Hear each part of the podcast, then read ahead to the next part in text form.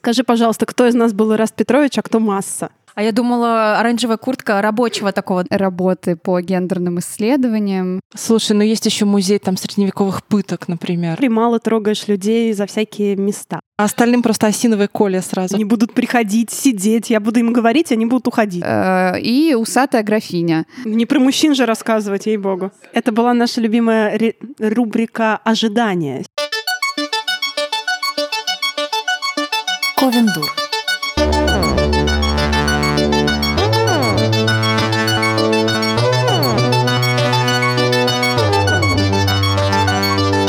Всем привет! С вами околокультурный подкаст Ковендур, и я его ведущая Маринка Знаки, Оль Птицева Привет! и Саша Степанова. Привет. Мы тут с Сашей недавно решили, что малоподвижный образ жизни в наших седых летах — это плохо. И поэтому надо двигаться. А двигаться мы не любим. Э, Мы любим буковки и подкасты. Вот. Но нужно было себя как-то смотивировать на долгую и мучительную прогулку по Москве. Поэтому мы решили сделать ее максимально менее максимально менее мучительной. И выбрали, наверное, самый неожиданный э, формат, максимально близкий к некой иммерсивности нашей любимой. А, так что вы можете сейчас гадать очень долго, что же мы такое могли выбрать, но не угадайте, потому что мы с Сашей выбрали лекцию «Променад», которая называется «Фланерка».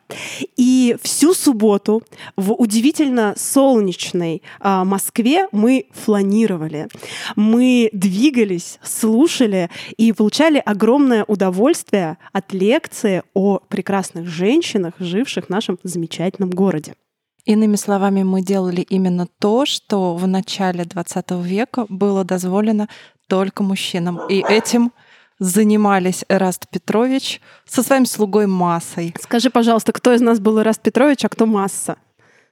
Мне кажется, мы периодически менялись Нет, ролями. на тебе была оранжевая, оранжевая, друзья, оранжевая, оранжевая куртка. сноубордическая куртка. Поэтому масса была «ты прости». На мне было Окей. пальто, поэтому я была Ираст А я Петрович. думала, оранжевая куртка рабочего такого дорожного, знаешь, ну, которая практически, светится. слушай, практически. Я шла и иногда думала, что это за оранжевое пятно у меня э, по боковым зрением мелькает. Это Саша. Так вот, дорожным рабочим тоже можно фланировать. Было в начале 20 века. А теперь это можно делать всем благодаря экскурсии Лизы и благодаря тому, что такое слово вообще появилось в нашем языке. У нас сегодня в гостях Лиза. Лиза Семеновская. Она феминистка, создательница наипрекраснейшего проекта «Фланерка». Это лекции променады по Москве. Лиза, привет. Привет! Лиза, так как я не была еще пока что на твоей фланерке, я, наверное, начну с вопроса, потому что я уверена, что, скорее всего, ты это там рассказывала хотя бы чуть-чуть, и птица и Саша это знают, но не знаю я. Можешь немножко, а можешь вообще немножко с сотворения мира прям начать, рассказать о себе и как вообще вот появилась эта идея, и как это вообще встроилось в твою жизнь, как появился этот проект, ну вот все, что с этим связано. Меня зовут Лиза, и я феминистка. Похлопаем. А, Я феминистка последние, страшно сказать, наверное, лет 10, а, потому что в университете я уже писала всякие магистрские и э, какие-то там бакалавровские работы по гендерным исследованиям, а, по ЛГБТ точнее. Плюс. Тогда мы еще все говорили ЛГБТ, это сейчас стало ЛГБТ IA плюс. А, Вот. И Я тоже, кстати, курсовую по ЛГБТ делала в в универе. А потом написала про это роман. Ну ладно. Перейдем к Лизе. Мне осталось роман написать, но пока что я сделала фланерку. И, ну, это во многом... э, я, знаете, говорят, вот есть эти дайверы и сканеры. Вот дайверы — это те, которые берут какую-то одну область и в ней глубоко разбирают, разбираются. А есть сканеры, которые много разных областей берут и в них немножко по верхам хотят что-то узнать.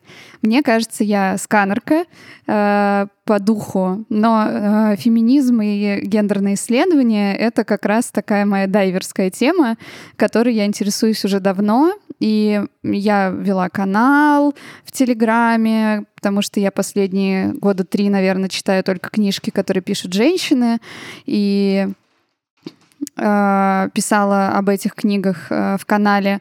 Перестала писать, потому что перестала читать. Точнее, перестала дочитывать, к сожалению. Это прям боль моя последних, э, последнего года. Потом я вела блог, еще что-то делала. И в итоге бросала я эти вещи и подумала, что хочу сделать какой-то проект более, что ли, крупный.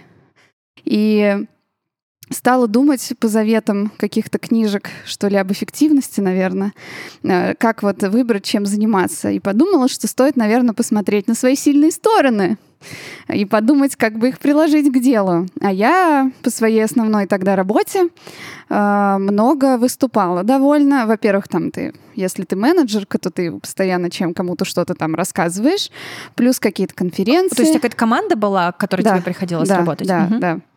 И я делала презентации, вот эти все бесконечные. То есть ты не боишься вот так перед людьми нет, выступить? в этом прям... и дело. Ага. У меня абсолютно нет страха публичных выступлений. И для меня выступление — это вообще такое состояние потока. И мне это всегда приятно. Я все равно волнуюсь, но постфактум я всегда чувствую себя более как это, напитанный, э, чем до. И я такая, хорошо, я хорошо рассказываю. А еще я люблю феминизм. Такая хорошо рассказываю. Я люблю рассказывать, говорят, что я делаю это хорошо.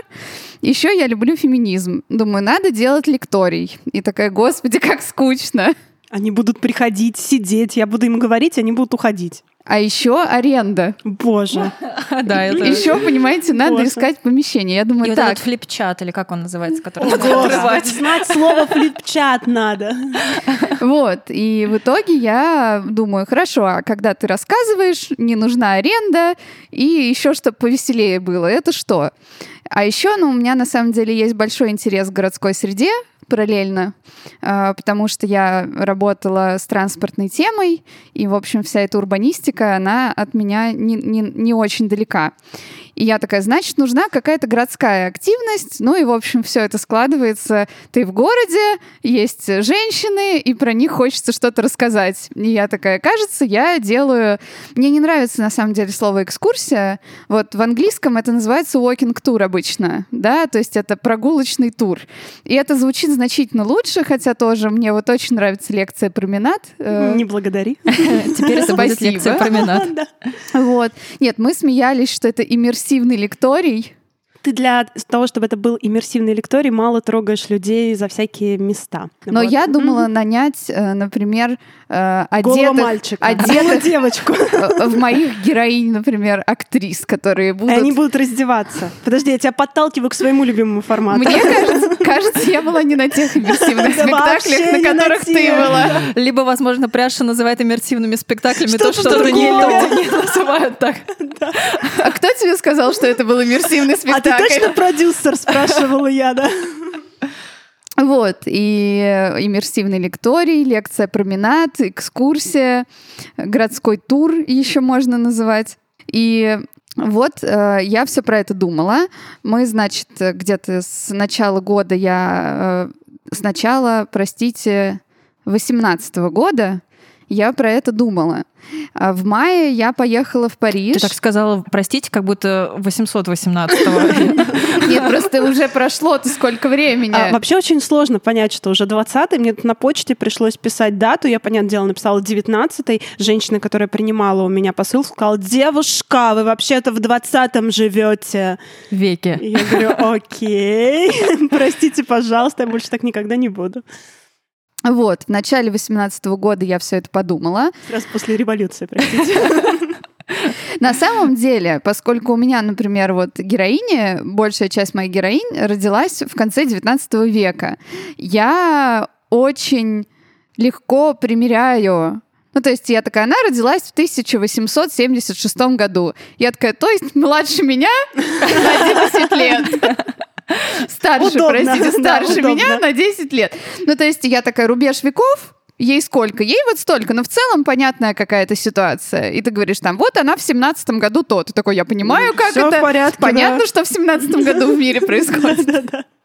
Вот, это, конечно, интересно. Это, кстати, удобно. Очень. Да, потому что, ой, да, это удобно. Можно использовать. Недавно какая-то моя подруга сказала, что и тут я наконец поняла, почему столько корпоративов с темой 20-х годов. Я думала, что «Великий Гэтсби»-то уже фильм давно вышел, почему опять все начали? И тут я поняла, что начинаются 20-е годы. Вот, и я поехала в Париж, а, и нашла там две феминистских экскурсии. Две. Подожди, но ты поехала, когда ты специально их искала? Да. то есть это да. был твой интерес У меня уже была найти? идея, что стоит это делать. Я подумала, что Париж это город с большим количеством туристов. И, ну уж, если Типа где-то есть, такое должно быть. то там, бы. наверное, должно Мгм. быть. То есть я бы ожидала, что это есть там в Нью-Йорке, в Париже, в Лондоне, в крупных туристических городах. И я нашла две феминистские экскурсии. Одна по феминистскому стрит-арту, вторая по э, просто как раз она по теме похожа на мою экскурсию, такая вот обзорная экскурсия про женщин. Вот, я сходила на обе, поняла, что это реально классный формат. И думала, что я к июню 2018 года, к чемпионату мира, запущу экскурсию на английском. Понятно. И все феминистки, которые Мира. приехали на чемпионат мира по футболу, они все придут ко мне на экскурсию, я с ними со всеми познакомлюсь, и это будет просто супер. Это И была с- наша любимая ре- рубрика «Ожидание». Сейчас должна быть реальность. Рубрика «Реальность». Первую экскурсию я провела 23 декабря 2018 года. Мгм. Ну, чуть-чуть дедлайн сместился. Они уехали уже все к этому времени. Кроме того, она на русском. Но я не теряю надежды. Может быть, к следующему чемпионату мира, который будет проходить в России, Дайте-ка подумаю, 2000 м, никогда. вот, может быть, я что-нибудь успею. Вот так я ее придумала и сделала. А у меня, знаешь, только маленький еще вопрос. Вот когда ты придумал этот формат, почему для меня это очень важно? Ты вот прям сидела какое-то время, перебирала в голове и думала, или это было все-таки инсайтом? Ну, то есть, когда вот э, отдельные куски пазла были, оно не складывалось, что, о, так это же можно променад и про женщин. Сразу я как придумала променад, я такая, ага, Не это про был мужчин же инсайт. рассказывать, Это был инсайт, как бы, конечно, я, у меня все сложилось. Я такая, лекторий, не лекторий, то все непонятно такая. Это же можно по городу ходить и рассказывать. Это же реально супер, надо сделать. Офигенно. Лиз, а ты, когда только начинала это делать, ты думала как-то про свою целевую аудиторию, про то, кто к тебе придет, там, как искать людей, как э, об этом рассказывать, и кто были твои первые ребята, которые пришли на первую лекцию? А, Первая моя э, прогулка была э, в тот же день, когда у меня была вечеринка, посвященная моему дню рождения. И это была первая часть праздника. Я решила, что мне нужна крайне подбадривающая аудитория, Поэтому я позвала своих друзей на день рождения, который проходил в формате экскурсии. Я такая, даже если будет плохо, Никто не скажет. Никто мне не скажет, что было плохо. Все скажут, Лиза, как здорово, какая ты молодец, мы тебя так любим. Вот, поэтому на моей первой экскурсии были мои друзья. Для второй экскурсии я написала пост в Фейсбуке и там за какие-то э, незначительные деньги, типа за чашку кофе. Я всех позвала, и пришло там, не помню, человек 15. М, Это были неплохо. друзья из Фейсбука. А а потом уже я сделала страничку, я сделала там продажу билетов. Вот. И моя целевая аудитория, откровенно говоря, это феминистки и сочувствующие. То есть у меня уже давно не стоит задача просвещать кого-то, потому что это очень для меня утомительно, я очень расстраиваюсь, я не могу больше сталкиваться с одними и теми же вопросами о том, почему женщины не служат в армии, почему женщины не работают в шахтах, э, мужчин тоже бьют. Э, В общем, я все не могу это слушать, и у меня во многом, то, что я говорила про феминисток, которые приедут из других стран, у меня был очень большой запрос на то, чтобы оказаться в кругу единомышленниц. Вот. И у меня часто бывает такое, что мои знакомые мужчины говорят, ну к тебе же нельзя. Я говорю, ты что не приходишь? Он говорит, ну к тебе же нельзя. Я говорю, это почему это? Ну у тебя же экскурсия для женщин. Я говорю, у меня Ауч. экскурсия про женщин. А остальным просто осиновые коля сразу. Это еще в лучшем случае. Вот, и э, мужчины приходят крайне мало, но тем не менее, ну, в смысле, я полагаю, что моя аудитория — это феминистки, женщины, сочувствующие феминизму, может быть, себя так не называющие, это профеминисты, и это плюс один э, или плюс два. Э, Мне очень нравится, что почти на каждой экскурсии у меня есть посетительница с мамой. Это для меня на самом деле неожиданно, И это меня очень как-то радует, и мне это кажется крайне трогательным. Вот, меня как-то тоже это трогает. Ты сейчас сказала. Моя подумала, мама была у меня на экскурсии О. за деньги. Ну, такая поддержка это от родственников клево, это да. классно. Ну, как э, наши книги Купить первыми, книжки, да, там да. покупают э, родственники, друзья. Нет. Это они не читают, но покупают же, нет? Mm-mm. А нет, у меня покупают, но не читают просто. Сказала птица и ушла плакать. Как вот. реагируют мамы на то, что ты рассказываешь? Мне кажется, я мне страшновато, потому что мне кажется, у меня и манера такая э, фамильярная немного, и много у меня все-таки феминистской повестки. Мне, ну, давайте ее не ноль. Uh-huh. Я не просто рассказываю о женщинах, которые что-то там э, э, делали, и стараюсь дать какую-то объективную картину. Э, я все-таки говорю про феминизм и про неравенство я говорю, и про патриархат я говорю.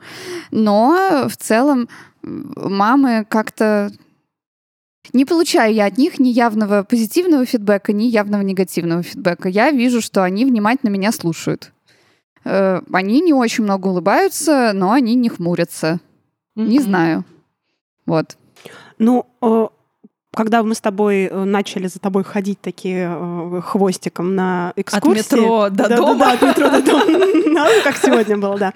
Э, во время экскурсии было как-то очень легко подстроиться под твою манеру ведения лекции, потому что она ни в коей мере не фамильярна, но она очень легкая, дружеская и с ощущением, что тебе сейчас расскажут что-то реально интересное, но не будут навязывать свою точку зрения и какую-то свою субъективную свое отношение к героиням, городу и к тебе самой. Так что вот этого я не почувствовала вообще. Спасибо большое, да. это очень приятно слышать. Да, но тут может быть немного э, разница как бы такая все-таки возрастов, потому что люди старшего поколения привыкли к другому формату лекции, скажем так, и экскурсий. Вот когда э, экскурсовод там вот в свой микрофончик говорит заученный текст такими э, Я фразами из учебника. Читаю, да, обязательно надо прочесть стихи, назвать все даты и прочее, прочее. А я говорю, а... я не помню даты. Даты не моя сильная сторона. Когда-то там... Вот. вот где-то примерно в конце 19-го. Есть хороший, Лиза кстати, не боится показаться некомпетентной. А мне кажется, что когда ты ведущий Ковендур, тебе никакая э, манера не покажется фамильярной, потому что обычно самый фамильярный человек в обществе — это ты. Точно. Потому что я бы обязательно добавила пару очень сальных, выдуманных мной шуточек на тему каждой из героинь, да, поэтому... И матерных. Да, и матерных обязательно.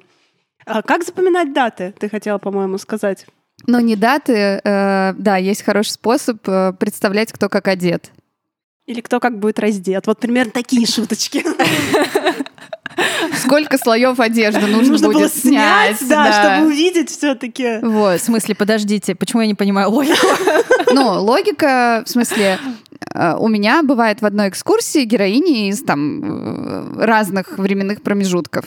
А, определять, и, в каком, промеж... да, в каком времени она жила кто по одежде. Каком, как они Всё. относительно друг к другу находятся, можно запоминать, как Всё, они одеты. Поняла. Я довольно хорошо себе... Ну, еще есть, например, вот это, если все... Ну, это совсем про широкий э, временной промежуток, когда там, если все в париках и в кринолине. Понятно. Ну, мне это легче, все... потому что у меня с модой связано образование как раз, а так я, у меня куда-то мысль пошла не в ту сторону, я думаю, в смысле смысле, у него должна быть э, на одежде написана цифра или какое-то количество одежды? 1918? 1918 оборочек.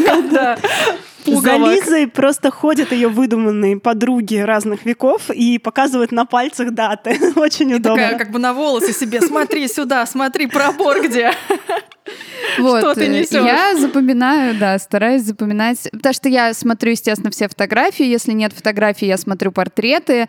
И они действительно выглядят довольно по-разному. И ты такой примерно запоминаешь. И там, конечно, особенно если мы говорим про 20 век и про конец 19-го, там прям очень легко, не имея никакого специального образования, понять, кто более современно выглядит, а кто менее современно, потому что ну, ты как-то понимаешь, как это устроено.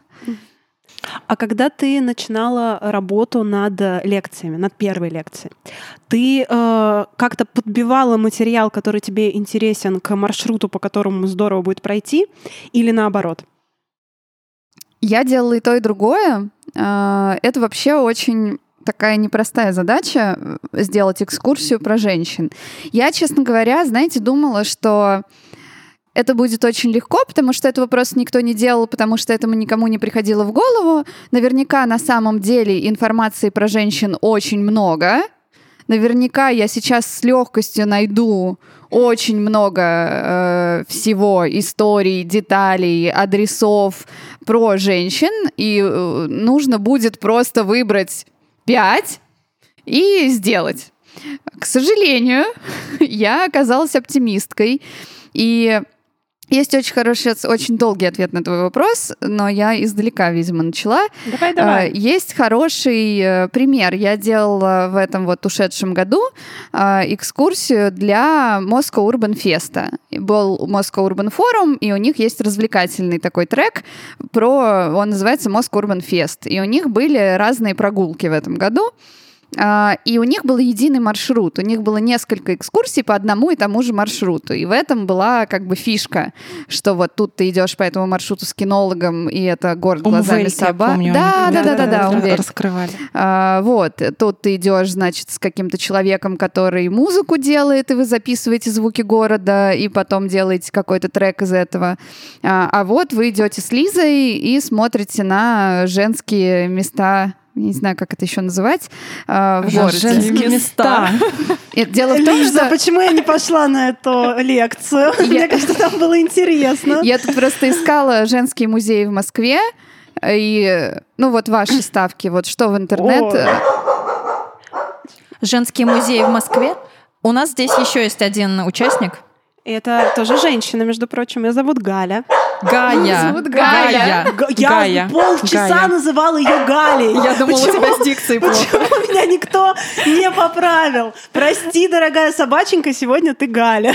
По-моему, сейчас она как раз про женский музей пытается нам Да. рассказать. Вот э, у меня приходят на ум э, глупые варианты про, знаете, э, на Арбате, когда гуляешь, тебя обязательно пригласят в музей русского секса. Это никакое не имеет отношения к, подкасту. Просто захотелось Да, рассказать. мне кажется, это единственный близкий к понятию э, женского в кавычках музея. Что-то такое должно быть. Слушай, ну есть еще музей там средневековых пыток, например. Думаешь, там тоже имеет отношение к а, женщинам? да, а кого там вешают вот это вот все Сволочи. сжигают, Ну, конечно. слушай, если я правильно поняла вопрос, то это Ты же не... погуглила. Не-не, я, я свою художницу открыла.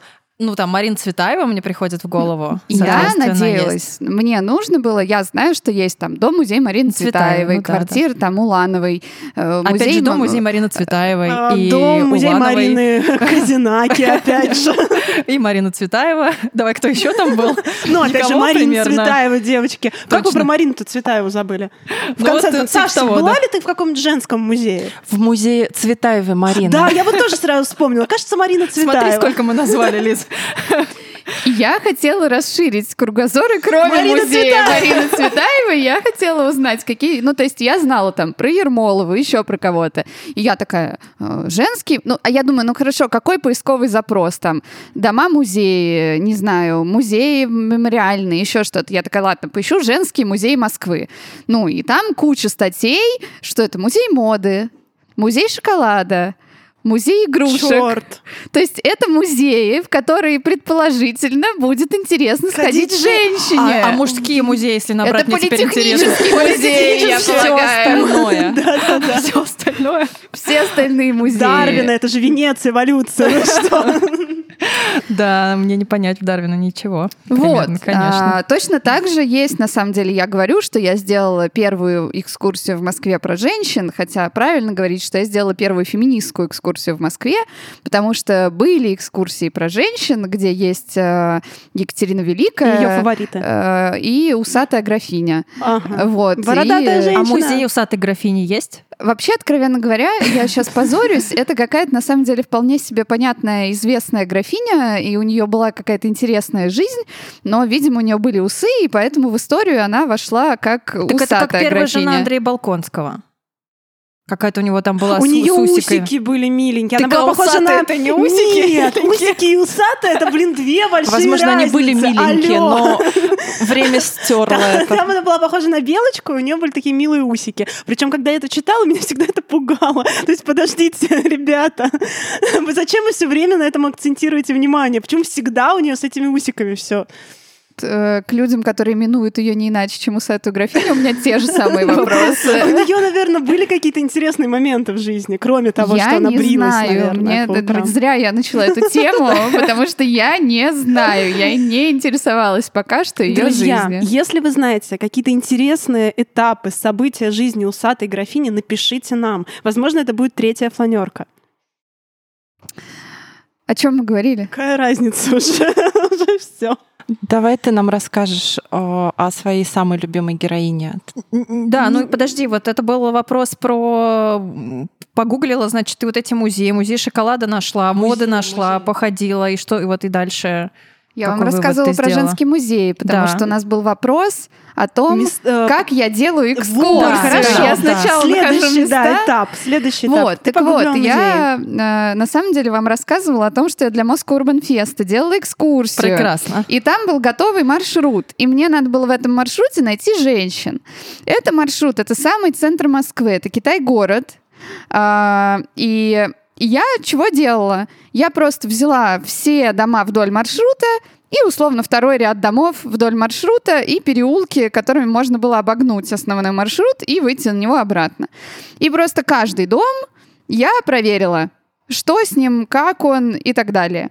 На всем протяжении маршрута, который ты пешком будешь идти 25 минут, я нашла 5 объектов, где хоть что-то известно про женщин. При том, что это исторический центр, и там можно каждый дом останавливаться, если ты делаешь обычную экскурсию. Можно останавливаться и про каждый дом рассказывать про архитектора, про какого-нибудь мецената, который там жил и так далее.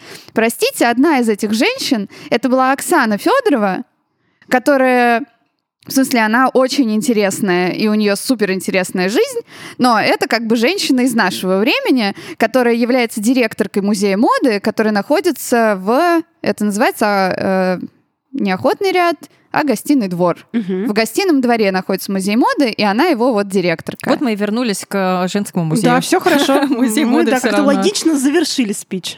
А, поэтому история про то, чтобы сделать маршрут и внутри маршрута найти э, женщин, она не работает, к сожалению. А, Найти героинь, которые тебе нравятся, мне нравятся, и нанести их на карту и взять и провести маршрут, Тоже наверное, не чтобы работает. еще найти про них что-то, потому что не про всех Не, же ну ты... там, окей, я могу найти тех, про кого я что-то знаю, которые мне нравятся, да, можно, у меня есть там список из 80 женщин, которые мне интересны, можно взять первые 10 и как бы пойти по этому списку. А, и ты получаешь одну точку на ВДНХ, одну точку на, не знаю, где-нибудь на Причистенке, одну точку в районе Пятницкой, ну и, в общем, у тебя маршрут на в автобусе становится... Это и- будет очень долгий и променад. Занимается, да, там занимает долгий. 6 часов. И большую часть этого времени ты тратишь на транспортировку между точками. А, как я делала первую фланерку? У меня было 10 героинь. Про каждую из них а, я нашла какие-то адреса с ними связанные. И все это я нанесла на карту. И в итоге у меня осталось 5 героинь. И не про все точки про них я рассказываю. То есть у меня, например, давайте по спойлерам, я рассказываю э, про Веру Мухину, и я рассказываю про памятник Чайковскому, который она сделала. Конечно, я бы поехала на ВДНХ и смотрела на рабочего колхозницу, но это невозможно сделать. А также у Веры Мухиной есть прекрасная ее собственная мастерская на Причистенке. Это очень интересный дом, там стеклянная такая мансарда, и я бы, например, еще и туда сходила, но мы туда не ходим, потому что это далеко. И мы смотрим на, на мой личный вкус, не самый интересный ее памятник, на который можно было бы посмотреть. А внутрь мастерской попасть можно? Мне кажется, нет. Но даже снаружи, честно говоря, это производит впечатление. Лиз, а расскажи тогда одну из самых своих э, любимых историй, которая, может быть, входит в твои экскурсии, а может быть, она не входит и будет такая уникальная в нашем выпуске. Я не могу сказать, что это моя любимая история, но это история, про которую я э, думаю последнее время. Я сейчас э, читаю биографию Зинаиды Серебряковой, э, такой художницы, у которой года три назад, да, наверное, была очень большая выставка. А Зинаида Серебрякова, она э, родилась в такой супер-супер художественной, интеллигентной семье, в семье Бенуа, э, вот, и у нее было очень такое счастливое э, детство э, в очень такой, говорят все, что у них была очень друж, дру, дружная семья, э, очень с таким, с большим количеством каких-то традиций, привычек и так далее. И она вышла замуж за своего кузена, Серебряков был ее кузен, и, и им даже сначала не давали пожениться из-за близкого родства, и пришлось уговаривать священника и платить, э, чтобы их в итоге поженили. Она довольно быстро родила ему четырех детей, при этом она все время рисовала, и у них было имение где-то под Курском, не скучная. А, там в другое время они жили в Петербурге, вращались во всех этих кругах прекрасных. Вот. А потом, а, после Первой мировой войны, у нее умер муж, и она осталась одна с четырьмя детьми и с пожилой на тот момент уже мамой. Это было после революции. И у нее, ну, э, надо посмотреть на ее картины, чтобы, наверное, лучше понять сейчас, что я имею в виду. Она рисовала не в модной современной манере э, конструктивизма или кубизма или футуризма, ну, в общем, авангарда какого-нибудь. Вот. Хотя, конечно, она была очень интересной и самобытной совершенно художницей. И, в общем-то, можно сказать, что к ней пришли и сказали, дорогая Зинаида Серебрякова, не хотели бы вы э, как-то футуризмом проникнуться? Вот. А Зинаида Серебрякова сказала, нет, не очень. Ей сказали, ок, и заказов у нее стало значительно меньше, а, потому что ну, очень сильно росло количество государственных заказов, и в почете были другие совершенно художники. И она уехала из Петербурга и устроилась работать в археологический музей. И в археологическом музее она рисовала экспонаты. И так она зарабатывала себе на жизнь и делала какие-то редкие заказы. И, естественно, зарабатывала она крайне мало. И ей нужно было, я повторюсь, содержать четверых детей. И ей нужно было содержать свою маму. И у нее был ее дядя, дядя Шура она его называла, Александр Бенуа. Сейчас я боюсь соврать, он, по-моему, был архитектором или тоже художником. И она пишет в письме своей подруге или где-то в дневнике, что Дядя Шура советует поступить по-мужски. А, взяться за дело а, по-серьезному и ждать, пока он отдаст свои плоды. Но он не понимает, что мать не может даже немного смотреть на страдания своих детей, если они не едят даже несколько дней. Особенно она говорит про своего, наверное, младшего сына, я не помню, как его зовут, он тает прямо на глазах. И вот это... Э, ну, прям до мурашек. Она не была совершенно же феминисткой, и она не интересовалась совершенно женским вопросом. Но насколько точно она это формулирует? Она говорит, что дядя Шура советует поступить по-мужски. То есть, если бы на ее месте был мужчина-художник, не надо было бы ему следить за четырьмя детьми он бы их сбагрил э, какой-нибудь тетке, сестре, э, Кому жене кого-нибудь. И прекрасно бы он по-мужски бы взялся за дело и стал бы рисовать картины, и это дало бы свои плоды. И в итоге Зинаида Серебрякова, э, опять же по совету этого дяди Шуры, уехала в Париж, потому что, мол, в Париже очень много русских, и все будут заказывать ей бесконечные портреты. Она туда уехала без копейки денег, оставив всех детей Э, в России. И не было у нее особо много заказов. Она жила в огромном имении, она обожала природу, и весь ее первый русский период творчества это бесконечные крестьянки, крестьяне, э, пейзажи, вот эти вот русские, среднерусские. И она уезжает в Париж, живет там в маленькой комнатке, и с ней отправляют ее старшего сына. И не почему-то к ней потом отправляют. Ну, во-первых, потому что она тоскует без детей, а во-вторых, потому что он умеет рисовать. И он может ей помогать. И взяться по-мужски уже.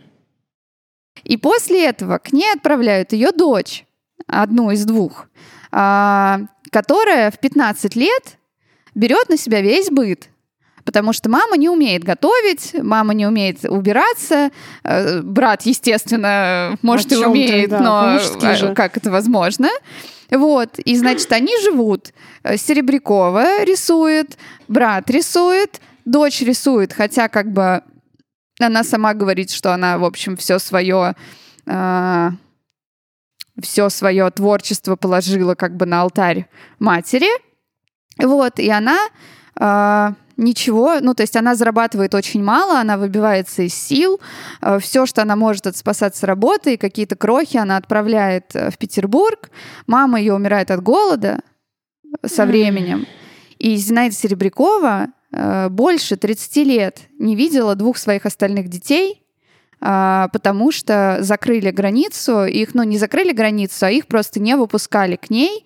И только в 60-е годы вот эта оставленная дочь, она поехала к ней в Париж, и к 65-му, по-моему, году она добилась в Советском Союзе огромной выставки Серебряковой, на которую стояли уже очереди. И тогда Серебряковой предложили вернуться в Россию, но она отказалась и не стала. Вот об этой жизненной истории я в последние дни очень много думаю, потому что мне кажется, что будь она мужчиной, судьба бы ее сложилась очень... э, сложилась бы иначе. Вот. Очень круто, спасибо. Прям пробрало, знаете, прям вот до комка в горле. Ох.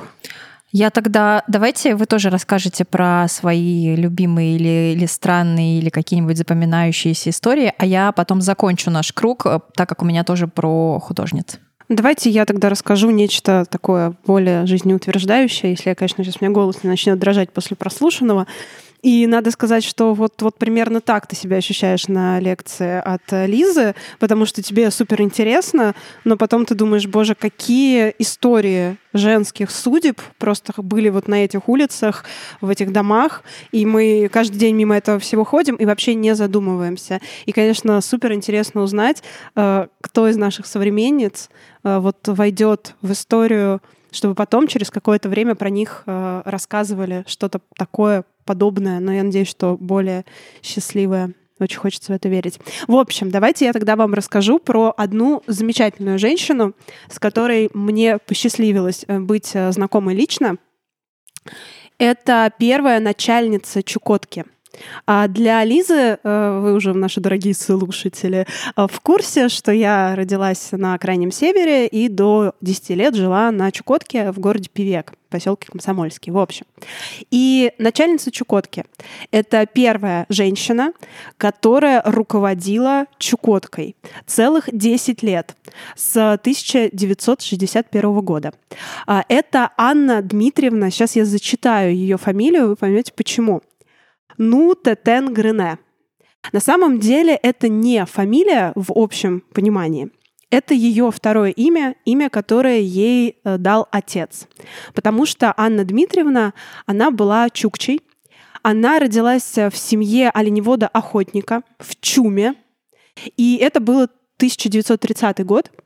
А Она до войны росла в поселении оленеводов, они кочевники были, то есть они прям ходили по тундре, занимались своим обычным делом, разводили оленей, вот, занимались собирательством и прочим, прочим, прочим. До э, войны она жила с ними, а когда началась война, э, всех детей с вот этих вот э, сел постарались перевести в города. И она поступила в э, гимназию, в школу и получила образование, что для детей Чукч э, просто какое-то unreal. То есть это вообще невозможно, что это так получилось, но она была настолько, она тянулась к знаниям, она, э, как нам рассказывали, она даже училась читать сама с помощью там каких-то приезжающих в поселение людей, ей там привозили какие-то книжки, то есть она очень рвалась к науке.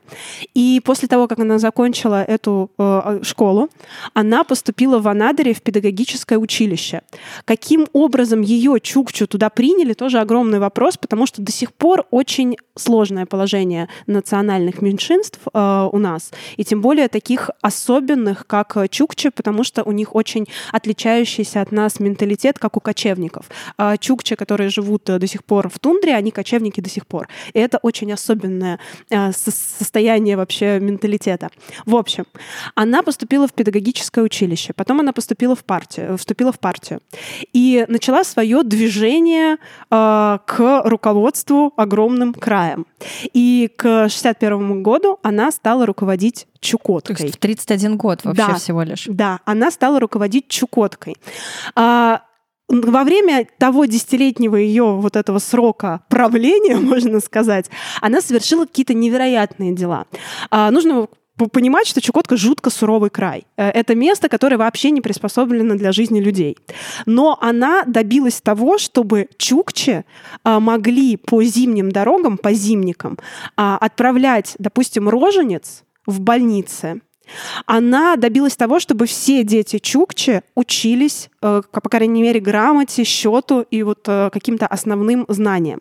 Вообще первые зимники — это когда э, тяжелые машины зимой утаптывают снег, и с помощью него появляются некие дороги. И можно по тундре на них доходить, доезжать до цивилизации, более или менее. Слушай, а я правильно понимаю, угу. чтобы таких вещей добиться, помимо того, что нужно ну, это организовать с точки зрения власти самой, да, которая это все обеспечит, нужно договориться и с чукчами, что Конечно. а давайте-ка ваши дети будут учиться. Их нужно что... было объяснить им, что это не крадут, у оленевода ребенка увозят в никуда, а объяснить, угу. что вот сейчас с помощью этого ваш ребенок сможет жить намного более комфортно и потом даже вернуться к вам в поселение человеком, который сможет развивать его. То есть ей нужно было доказать, что э, вот этот вот прогресс, который везде вокруг э, начинается после войны особенно, вот когда все это все эти пятилетки и прочее прочее, что это не только какое-то зло, но и что-то, что может принести пользу.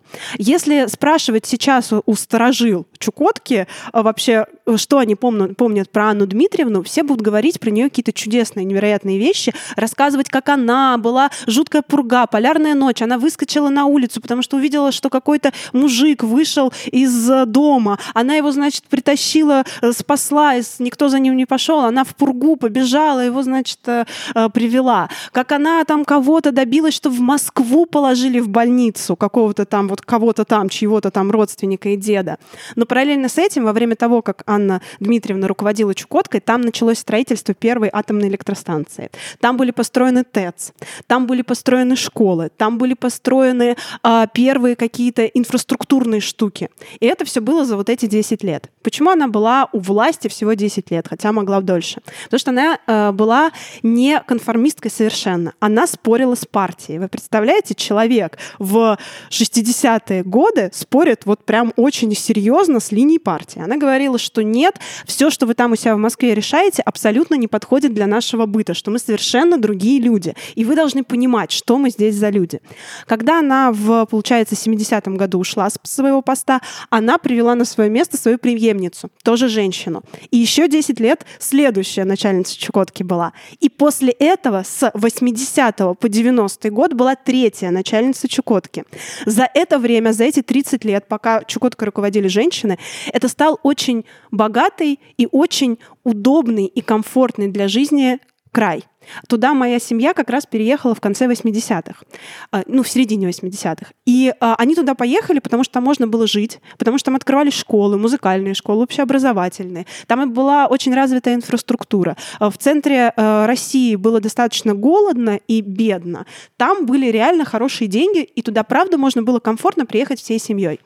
И вот этого добились за 30 лет женщины, начальницы Чукотки. А Анна Дмитриевна, к счастью, жива, и здорова. А ей 89 лет, она до сих пор живет в Пивеке. Очень активно участвует в всяких мероприятиях. Когда вот мне было лет 10, мы с ней познакомились в Кривеческом музее Чукотки. Она водила там даже какие-то экскурсии И сейчас она прям очень жизнерадостный и невероятно нацеленный на общение с людьми человек.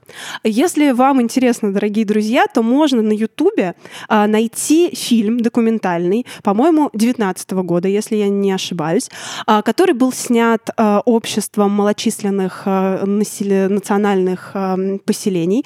И он называется «Начальница Чукотки», где как раз рассказывается про этих трех прекрасных женщин. И Анна Дмитриевна там дает свои комментарии, отвечает на вопросы, рассказывает, как они жили, как все здесь происходило. А в 1970 году она написала биографическую, автобиографическую книгу, называется «Моя Чукотка», а, где она рассказывает про вот эти свои 10 лет а, владения этим краем. Причем там, я читала эту книгу, там абсолютно нет про то, что вот партия мне, а я партии, вот мы, светлое будущее. Она там рассказывает, как роженец возили, как дети учились, как дома строились, как люди Ну, короче, приезжали. что ее реально волновало. Что реально делало настоящую вот эту жизнь. Мне кажется, она восхитительная, просто восхитительная и очень вдохновляющая, что человек, который болит душой за свое дело, за своих людей, за свой край, может совершить какие-то невероятные поступки и не считать это подвигом. И вот э, мы на лекции с Лизой обсуждали, что все вот эти вот истории женщин, вошедших э, вот в, в такой вот обиход их жизни, да, э, который мы обсуждаем, они э, привилегированные, белые и очень-очень из обеспеченных таких дворянских, может быть, семей. Так вот, Анна Дмитриевна просто дочка Чукчи, Чукотского оленевода которая вот сделала вот такой вот вклад в развитие своей земли. Так что мне очень хотелось про нее рассказать. Просто чума. Круто, спасибо. Просто чума. Я посмотрю прям сегодня. Да, я тоже обязательно посмотрю прямо сегодня. Надо найти эту книгу. Книгу А, найти довольно насколько- сложно, потому что 70-й год, я ее где-то... Ну, у нас э, Ну, просто у мамы возможно, она была. где-то можно ее скачать, может быть. оцифрованно Да, найти, но фильм он прям на Ютубе в открытом доступе.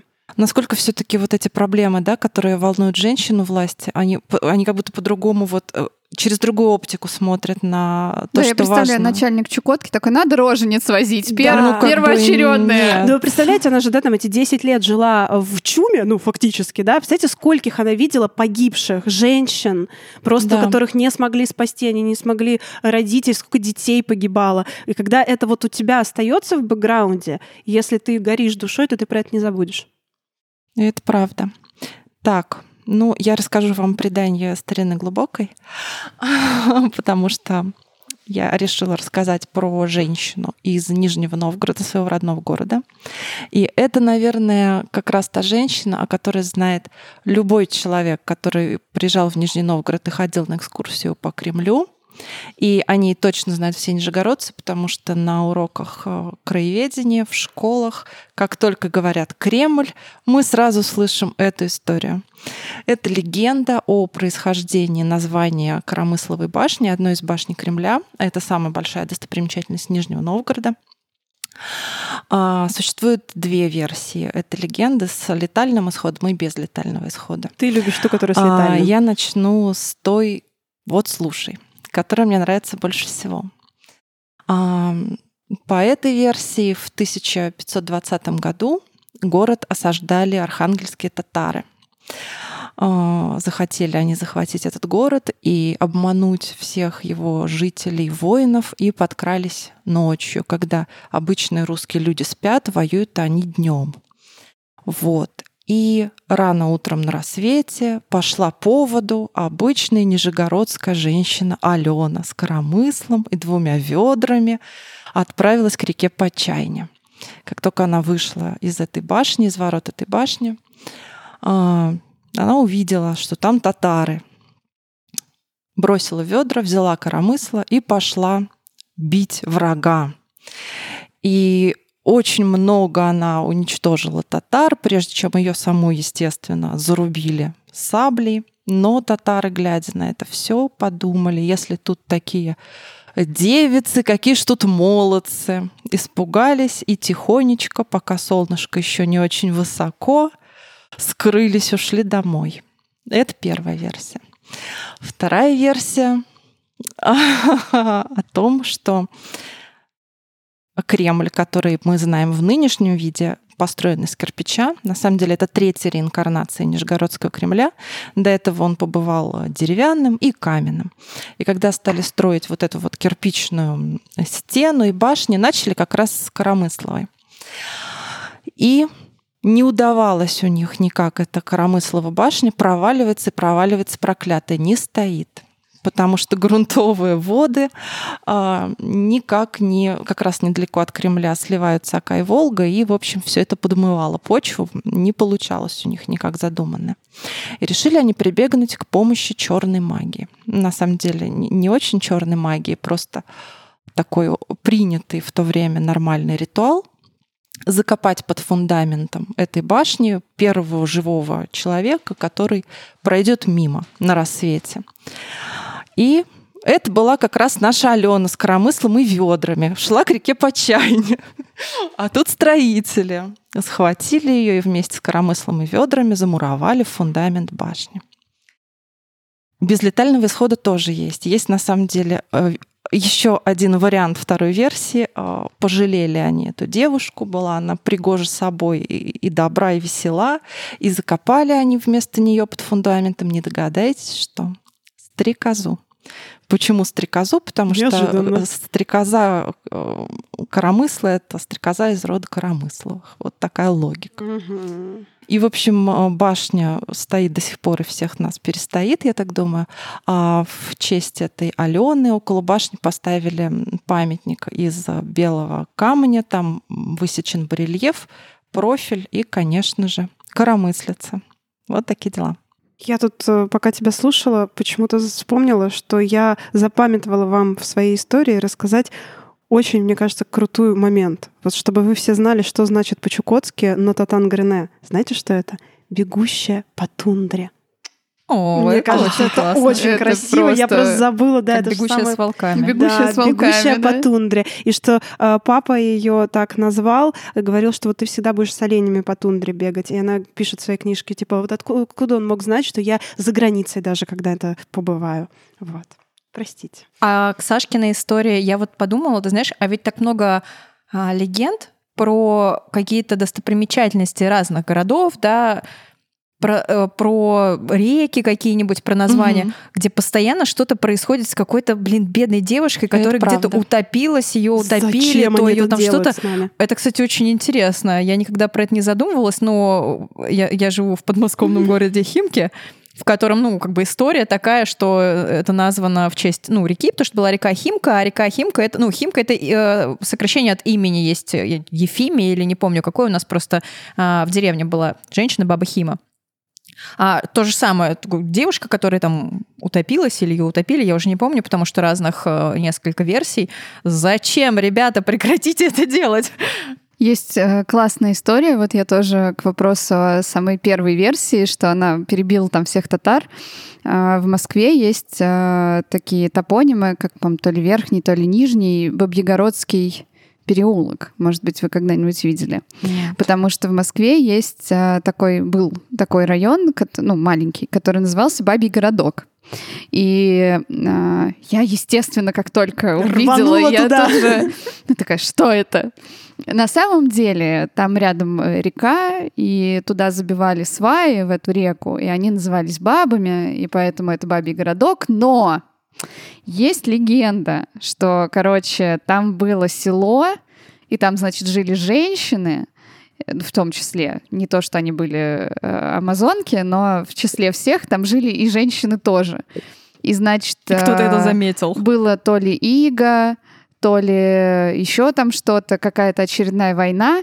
И, в общем, к этому селу пришли какие-то очередные вооруженные чуваки, и там было 30 женщин, которые вышли и натурально, как 300 спартанцев, сидели и защищали это свое село, и, короче, перебили кучу народу, все до единой там умерли, и вот э, Вот это мне нравится больше. Почему про это бы. еще не снят фильм? Но это, конечно же, неправда. Но Вот поэтому не снят. нет, не поэтому. Это, мне кажется, какие-то ранние Конечно, феминистки 300 придумали. спартанцев-то правда.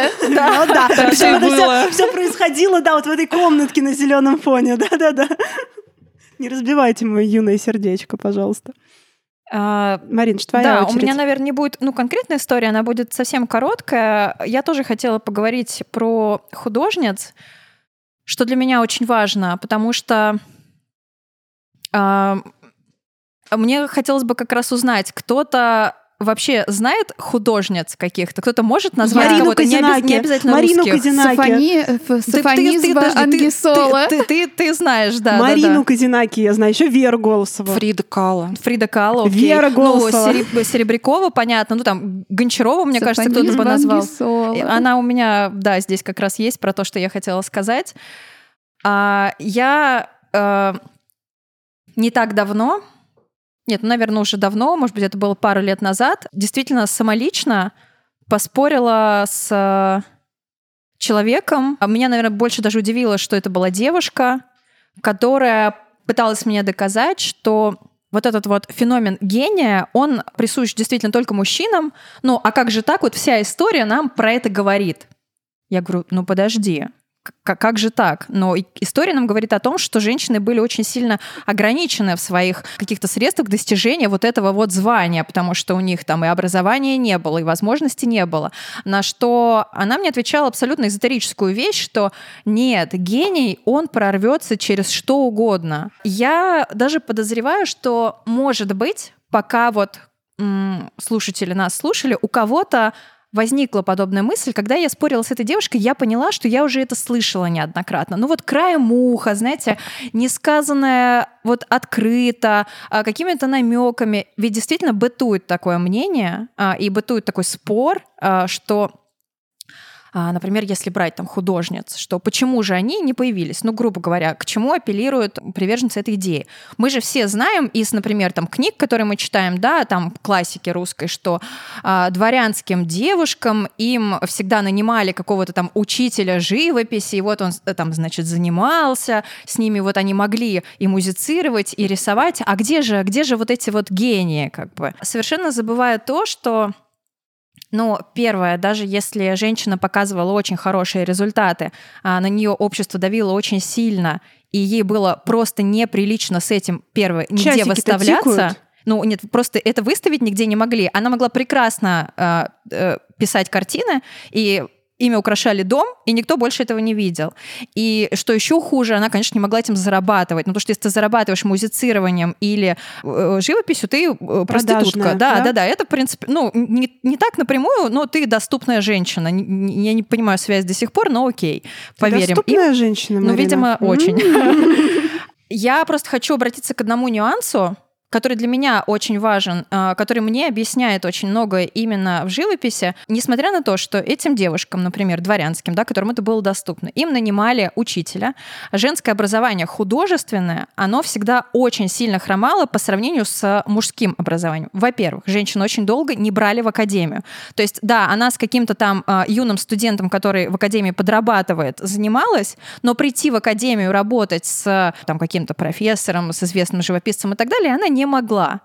Когда женщин стали брать в академии в разных странах, то нужно понимать, что их образование все равно было ограничено. Почему? Академическое образование строилось, например, на изучении анатомии обязательно. То есть обнаженная натура рисовалась обязательно. Но женщине до начала 20 века было неприлично находиться в обществе с обнаженным мужчиной. И поэтому, когда мужчины э, рисовали обнаженную натуру, женщину просто не впускали в аудиторию. То есть она просто не могла этому научиться. Она могла научиться это, рисуя с картин других каких-то художников, но вы понимаете, что это не то. Я сразу вспомнила там забавный момент из э, сериала э, «Удивительная миссис Мейзел», когда ее мама э, решила заняться живописью и пришла на, как это называется, пленер или нет? Ну плен- нет, пленер — это когда на- ты, на улицу выезжаешь езжаешь. куда-то, ну, Ну, просто просто на на студию, занятия, да, да, да. Она, значит, заходит, а, ну, если кто не знает, мама у нее такая уже взрослая, зрелая женщина, прекрасная совершенно. И она, значит, приходит, а там сидят молоденькие девушки и рисуют молодого человека обнаженного, который позирует. И у нее случился просто внутренний коллапс, потому что она представить себе не могла, что она сейчас зайдет такая в аудиторию, она еще заходит с девочками молоденькими, со своими подружками по курсу. Значит, заходят девочки, рассаживаются, начинают рисовать, а она чуть ли в обморок не падает, вся красная, и слова сказать не может, и выбегает из аудитории и говорит, что я больше не могу да, этим это заниматься. середина 20 века нам Да. показано в сериале, да. То есть это вот еще остаточное явление от того, что это было. Это было реально вплоть до 20 века, ну как бы до начала. Для меня это вообще полная несуразица, потому что, конечно, ты будешь проигрывать, блин, мужикам в живописи, потому что ты не умеешь это рисовать. ну это же нормально. Там еще классно, что э, если ты падшая женщина, то позировать голой нормально. Да. А рисовать голую женщину или голого мужчину м-м, нельзя. Да, но если понимаешь, еще э, голую женщину э, художница могла там как-то, ну дома, ну сестру Себя говорить, ну что-то, а зеркала. с мужчиной ее не, не оставляли вообще в принципе, особенно как раз дворянку ту же самую. Если крестьянка могла там в бане кого-то нарисовать, ей нечем, блин, рисовать было и не на чем, то дворянка у нее у нее был доступ, да, у нее был доступ к хорошим материалам и так далее, но она не могла остаться просто даже с мужчиной, чтобы попросить его там, давай ты быстренько разденься, а я тут сейчас анатомию Зарисую. зарисую, да. Это просто невозможно было, ее не оставляли в комнате, ну то есть и, не- и не пускали ее а, в академии на эти как а раз если занятия. с компаньонкой? Например, я Там буду на самом сидеть, деле, следить, а ты рисуй. Э, Есть еще такой интересный момент с этой историей про обнаженную натуру, что, например, бывало, когда там отец, например, очень сильно поощрял занятия, Я сейчас про это как раз, да. и был готов, например, эту обнаженную натуру предоставить. И женщина могла, там, предположим, у нее действительно был обнаженный натурщик, они там закрывали шторы, чтобы никто не узнал, что Она она очень там хорошо в темноте изучала, ну, видимо, да? свечи. на ощупь. Вот. Так проблема-то в том, что она все равно не могла. Ну, то есть замес-то еще в том, что э, ты хорошо рисуешь натуру, это значит, ты можешь рисовать портреты, это значит, ты можешь зарабатывать. Потому что если ты рисуешь пейзажи, то тебе за них не то, что стоит очередь из Да, людей, которые да, хотят мы- их купить. И фишка в том, что даже если они учились, они не могли показывать, что они умеют. А откуда Потому что если они умеешь? покажут, что они умеют, то все такие, а где это ты А, А если, ты, научилась?» а если ты покажешь еще и изображение с э, обнаженной натурой, то все такие, Церковь тебе «Вау, больше не Стыдно вау». рисовать это было. Да, нет, там просто глаза выпадут. Да, ты где его взяла? Так вот, на самом деле в истории есть... э. В истории есть, конечно же, несколько женщин, художниц. Я не могу их назвать известными, потому что известны они в узких кругах, именно по этой причине. И я сейчас прям углублюсь э, в историю далеко, потому что мы как раз вот уже упомянули Серебрякову, да, я упомянула Гончарову, Саша сказала про Фриду Калло, это 20 век, когда все-таки с женщинами случилось послабление, и уже можно было это делать. И уже можно было этим зарабатывать, как вот э, у Зинаиды, например, да, случилось. Лиза упомянула художницу Сафонизба Ангвисола с очень сложным именем. Это художница итальянского ренессанса, но я тогда коротко расскажу про вторую девушку, и про них как-то рядом часто рассказывают. Это художница итальянского барокко Артемизия Джентилески. И я ее расскажу, про нее расскажу именно вот в том ключе, который уже затронула Лиза, как девушка вообще, женщина могла в этой сфере продвинуться. Только вот в двух случаях. Если ее поддерживал отец, и чаще всего это отец-живописец, либо ее поддерживает муж, и это муж-живописец. Ну, потому что очень сложно представить, в каком ином случае они бы поддерживали. Потому что вообще в обществе это считалось вот как-то. И примерялись только более-менее с теми девушками-живописцами, господи, как это сказать правильно? Живописками. живописками, да, которые происходили из семьи художников. Соответственно, как случилось, я не могу просто, вот эти две художницы, которые имена я всю жизнь не могу выговорить. Вот Артемизия я буду ее звать, да, Джентилески, запомнили. Она как раз происходила из семьи живописца, у нее отец был живописец и поддерживал ее занятия, и человек, за которого она вышла потом замуж, точно так же он тоже был художником и тоже ее поддерживал. И вот ради справедливости прям хочется, да, как-то сказать, что он известен как ее муж в истории. Он не Ой, известен как отдельный художник, да, приятно, что это очень а, приятно. это муж Артемизии Джентилески. Но почему я выбрала рассказать про нее? Я думаю, это важно в нашем контексте, потому что вообще в историю искусств она вошла как художница которая посвятила свое творчество именно силе женщин.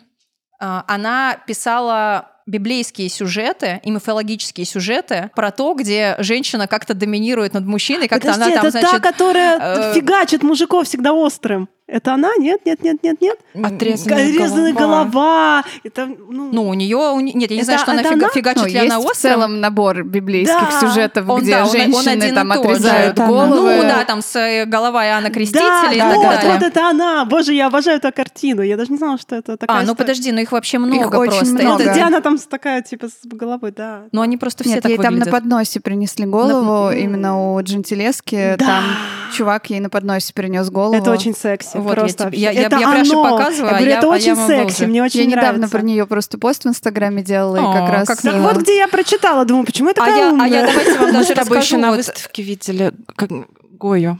Смотрите, вот у нее Соломей с головой Иоанна Крестителя, Юдив, убивающая Алаферна, Далила над спящим Самсоном, Лукреция готова пронзить себя кинжалом, автопортрет в образе Марии Магдалины. Я хочу вот э, упомянуть, что Есть еще даже у нее одна картина. Аиль и Сисара. Ой, мне надо это Или посмотреть, потому и- что я не помню. Или Иааль, Аиль. В общем, найдем. вот это м- э, женщина, а Сисара — это мужчина. Отлично. И там замес такой же, как у Юдифи. Она тоже там... э, Она э, гвоздь в шею забивает чуваку. Прекрасно, это я точно не видела. Ну вот ее вот эту силу женщин, которую она как-то постулирует в своем творчестве, в истории искусств связывают с обстоятельствами ее жизни.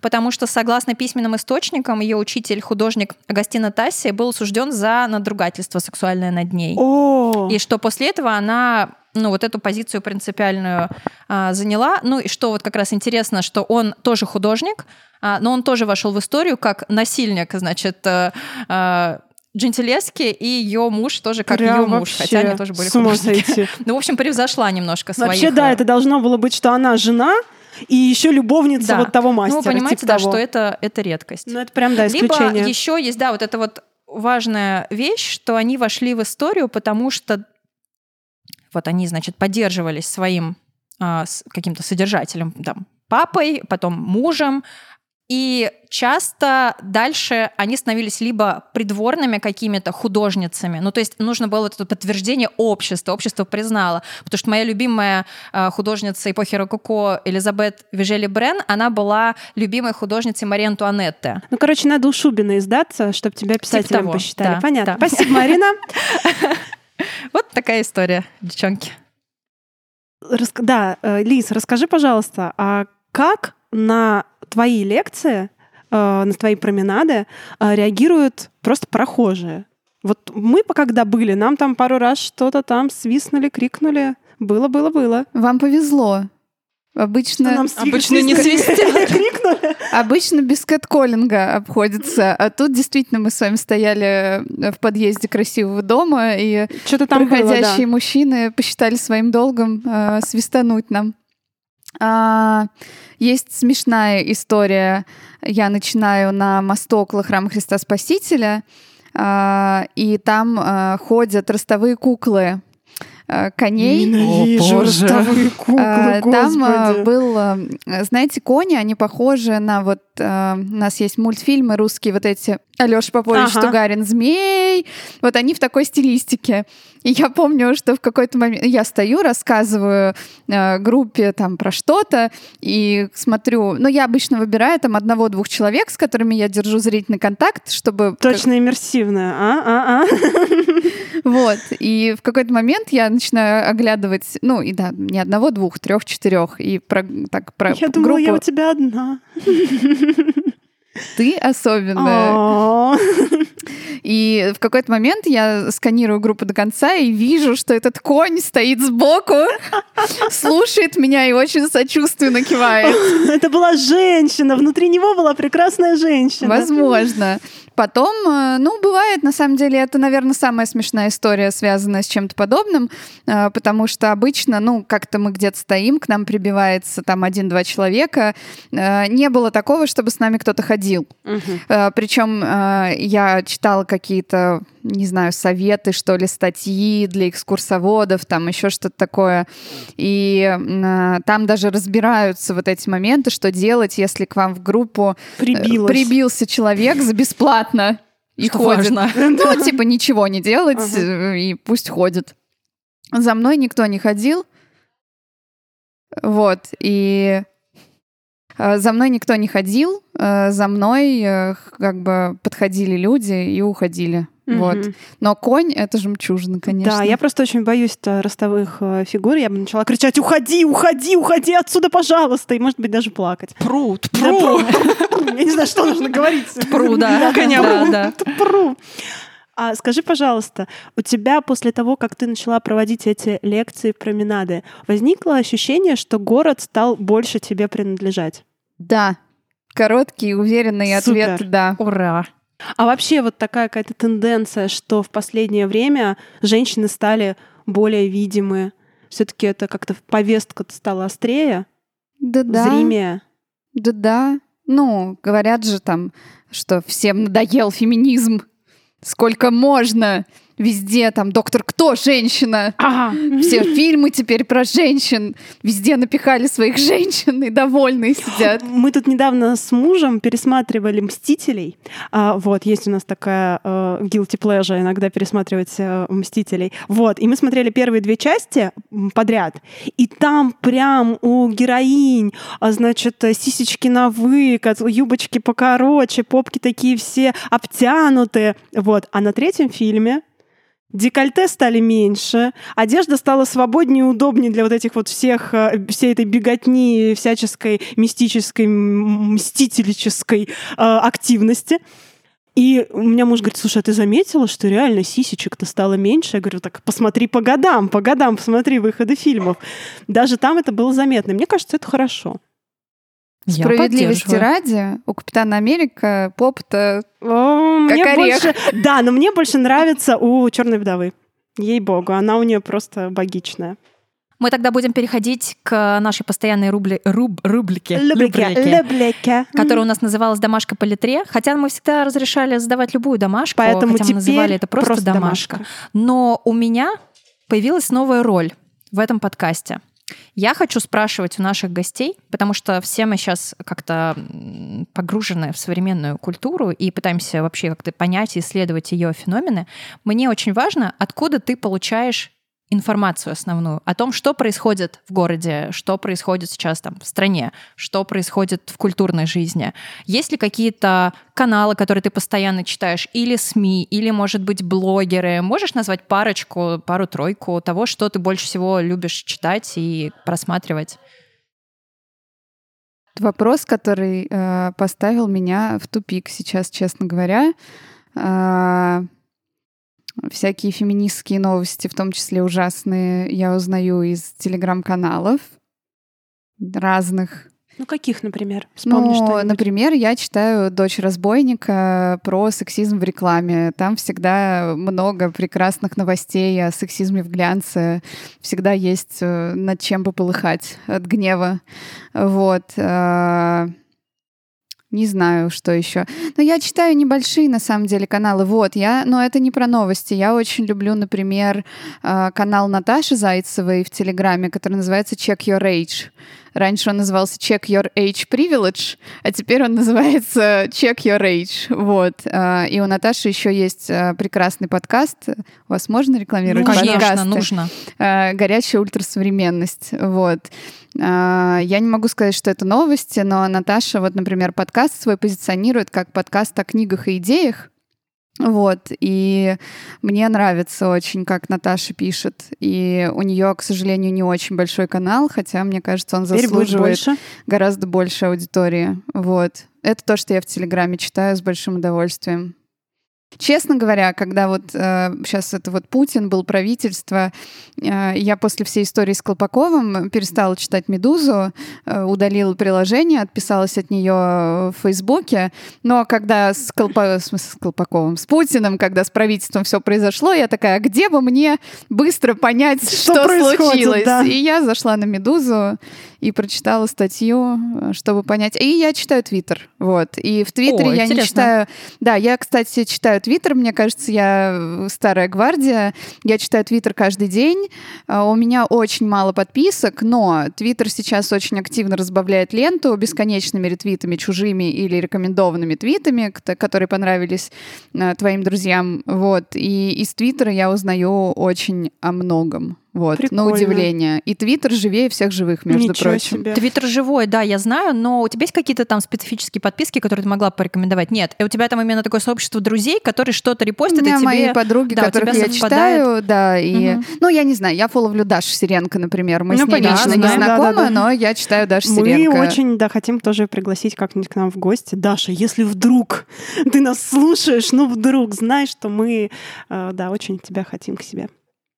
Даша вот. у Кристины Вазовски, мне кажется, да, недавно да, была да, на да. подкасте. Кристину мы тоже любим. И у нас да, в центре Вознесенского.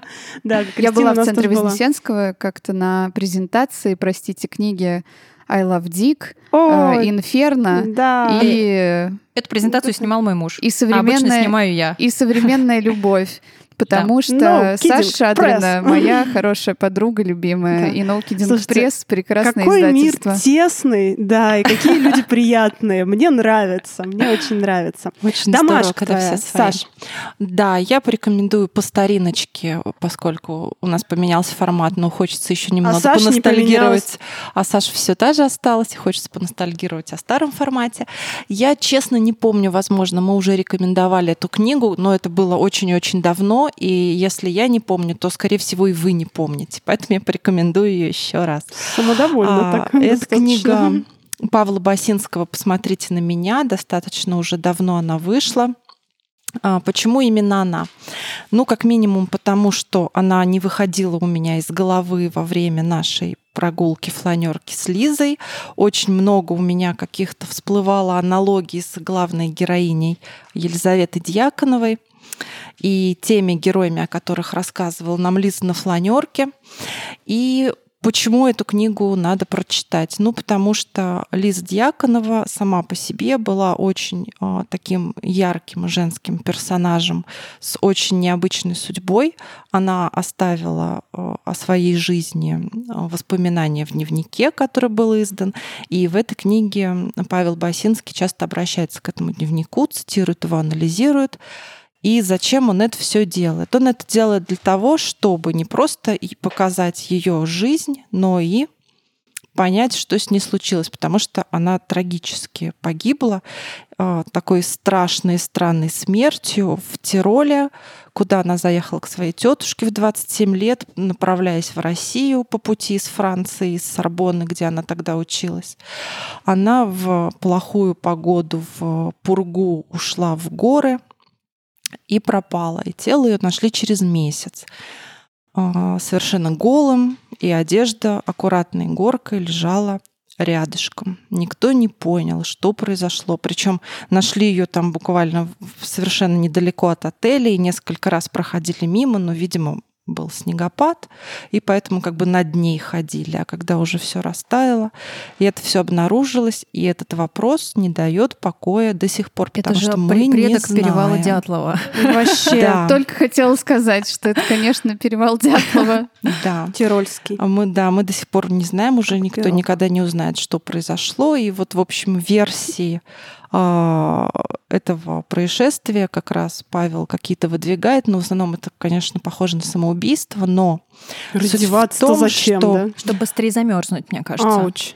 Да, ну там э, несколько от, Слушай, от ну того, чтобы привлечь внимание, ты просто заснешь, того, чтобы, а так тебе будет бы, очень некомфортно. Да, да, да. Причем у нее были переломанные там очень специфические переломы. Вроде как не упала, да, откуда что-то. Да, спрыгнула. А суть в том, что когда читаешь вообще дневники этого человека, она была одной из первых феминисток в России, она была активна в женском движении, которое тогда как раз появлялось а, мечтала стать писательницей ненавидела брак, очень не хотела замуж. А, вопреки воле своей матери, она продолжила образование вместо того, чтобы стать учительницей, как все чуть-чуть поработать, а потом выйти замуж и родить детей. А надежда была именно на нее у матери, потому что отец в этой обнищавшей купеческой семье умер, и их дело, их мануфактура ткацкая была продана, и мать очень надеялась, что Лиза удачно выйдет замуж после учебы и принесет хоть немножечко денежек в семью. Но Лиза этого не сделала, она стала продолжать учиться. Она поступила в Санкт-Петербурге а, в женский в женское образовательное учреждение закончила, и поступила в Сорбонну. В общем-то, эта карьера достаточно такая впечатляющая. И как раз очень многое рассказано о системе образования в этой книге тех времен, что там происходило, кто на что мог рассчитывать и сколько нужно было учиться, чтобы выучиться на добрую мать семейства и хорошую жену. Это действительно так. Пугающе, конечно. Да, и, конечно, складывается впечатление, что человек, вот Лиза Дьяконова, просто либо родилась не в свое время, либо очень сильно опередила в свое время в том, что она пишет и думает. И, конечно, это очень трагическая история и очень интересная. Спасибо. Спасибо. Давай, Мариночка. А у меня сегодня нет домашки. Ох, Лиза. Про книжку вам рассказать? Да. Или Смотри, да, ты можешь нам порекомендовать любую книжку, например, которая тебе очень понравилась или не понравилась, какую ты прочитала последнюю, или любимую книжку твоего детства, а, а можешь фильм, а можешь передачу какую-нибудь, не знаю, какой-нибудь подкаст. Ну, так как это была изначально домашка по литре, мы пока по старинке я сейчас читаю автобиографию Марины Абрамович о, это прекрасная книга, я очень хочу ее начать Walk читать. Through Walls, она называется по-английски. Угу. Я, честно говоря, не помню, как ее перевели на русский. Но ее недавно издали, говорят, хорошо. Да, ее, в смысле, как название переводится mm. на русский, идущая, ну не идущая сквозь стены, конечно. Ну что Проходя того. сквозь да, стены, да, да. что-нибудь такое. Я прочитала, наверное, треть. У Марины просто какая-то невероятная жизнь. Uh, у нее блестящее чувство юмора, такое мрачное. Я под большим впечатлением. И главное, что вот я, как уже сказала, я сейчас читаю биографию Серебряковой, и это, знаете, так называемая интеллектуальная биография, где, значит, видимо, ее написала искусствоведка, и она нам рассказывает очень подробно, что означает какая картина, и это невозможно читать, потому что приходится продираться. Ну, представляете, ты читаешь книгу, тебе говорят, картина такая-то. На ней изображена девушка, которая стоит вот так-то, Ауч. руку держит сяк-то, свет падает 50-м образом. И ты, ну, в смысле, мне постоянно приходится искать, что это за картина. И, в общем, читать невозможно, я продираюсь через все это просто потому, что мне интересна жизнь Зинаиды Серебряковой. Марина Абрамович описывает все свои работы, которые она делала, делает это совершенно блестяще. И, конечно, это какая-то бесценная офигенная совершенно история, когда сама художница тебе на пальцах объясняет, учитывая то, что один из ее известных перформансов это когда она э, ножом себе стучит между пальцами довольно продолжительно, то, в общем, на пальцах она тебе объясняет, э, что именно она хотела сказать, что именно она делала. Это, конечно, просто потрясающе. И она совершенно искрометно шутит. Там, например, есть э, сцена, у нее была жутко абьюзивная мать, которая ее колотила по поводу и без повода, и там есть сцена, где у Марины проходит первая выставка в Белграде, в ее родном городе, а, и маме кто-то из родственников звонит и говорит, что твоя дочь висит голая в музее. Вот, и Марина приходит домой, в полной темноте сидит ее мать, ждет ее, и когда Марина включает свет, она начинает на нее орать, вот, и берет то ли пепельницу, то ли чернильницу, наверное, пепельницу, и швыряет в Марину просто. И Марина пишет, а, и мама ей говорит, я тебя родила, я тебя и убью. И и Марина пишет следующий абзац, что в этот момент в моей голове было две мысли. Первое, что моя мать, сама того не зная, процитировала Гоголя из Тараса Бульбы «Э, «Я тебя породил, я тебя и убью». И что насколько это удивительная вот эта славянская тема. Она где-то, вот. да, сидит. А во-вторых, если она сейчас меня убьет, то она сядет в тюрьму. И Ауч. это было бы мило.